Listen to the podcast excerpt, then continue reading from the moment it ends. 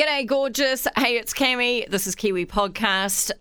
What is your oldest possession? I still have a sun hat from when I was less than a year old, and I have it in a plastic Ziploc because my whole thought is I'm going to keep this forever. And every time I see it, it's not because I remember it as a kid. I, I remember all the photos from me wearing it as a kid, being at the beach when I was little, being at the horse races when I was little. Yes, I went to the horse races. What is your oldest possession? Why do you keep it? I keep it because it just fills me with so much happiness every time I see it.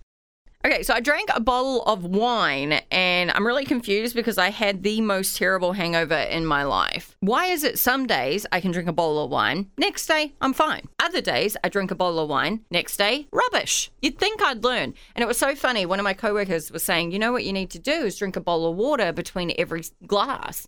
And I kind of looked at him and kind of gave him a look of like, really? My whole thing is I can only do that when I'm in that mode, when I'm thinking clearly, when I'm prepared before I start drinking. Sometimes when you're rushing around, getting ready, you know, you're in party mode, like, yeah, we're having people over, this is going to be fun. You don't think about having the water ready. Maybe it's the whole bottle of wine thing. Maybe I just can't do a bottle of wine in one night. Who knew? Okay, so Cats, the musical, I'm obsessed with this. Not because I've seen it or I think anything about it. I, I've seen the odd clip here and there like everybody else.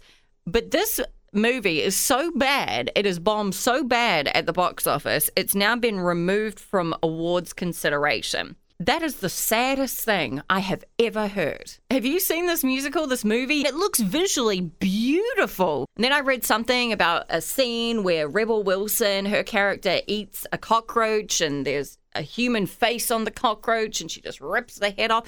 Is it really that bad? One of the craziest things is seeing all the actors and musicians that are in it. A lot of them are slowly stepping away, moving away from the movie. So I work in radio, right? So music is a huge part of my life. I love it when new music drops. I'm excited to hear it. Our record reps, they bring us music to listen to. And the way music has been going the past couple of years has been really exciting. New albums to look out for in 2020. So Selena Gomez, she's got her new album called Rare that's dropping January the 10th. Selena has already given fans hits like The Heart Wants What It Wants and Good For You. And here's the thing. And the thing with Selena Gomez, she actually said, this album is better than her last album. Way to make your last album feel like crap, right? Okay, Justin Bieber, he's been teasing new music. He actually teased the announcement right before Christmas of his upcoming single, Yummy. That's going to be on his fifth studio album. No word on when we'll get it. I'm just really excited for new music. Breakfast on the first date. Is it a really bad thing? I almost did breakfast on the first date with, with my boyfriend. I went to a golf tournament fairly early in the morning. So it was kind of like we were hanging out having breakfast. I think it's a good idea because your whole day is not going to be taken up with thinking about the date later that night. Breakfast is get up, go hang out, get some food. You can kind of see what the person looks like first thing in the morning, how they act, if they're grouchy, you know. And then if it doesn't go well, you got the rest of the day. You don't have to think about the date all day long. Now, in my case, we hung out the whole day because we ended up getting along so well, so it worked out in my favor. Now, maybe I wouldn't feel the same way if it was the other way around, if the date had gone terrible and then I spent the rest of the day with nothing to do. But I think breakfast for the first date is actually a really great idea. Does anyone else drink wine in the bath? That is by far one of the most relaxing things you can do ever.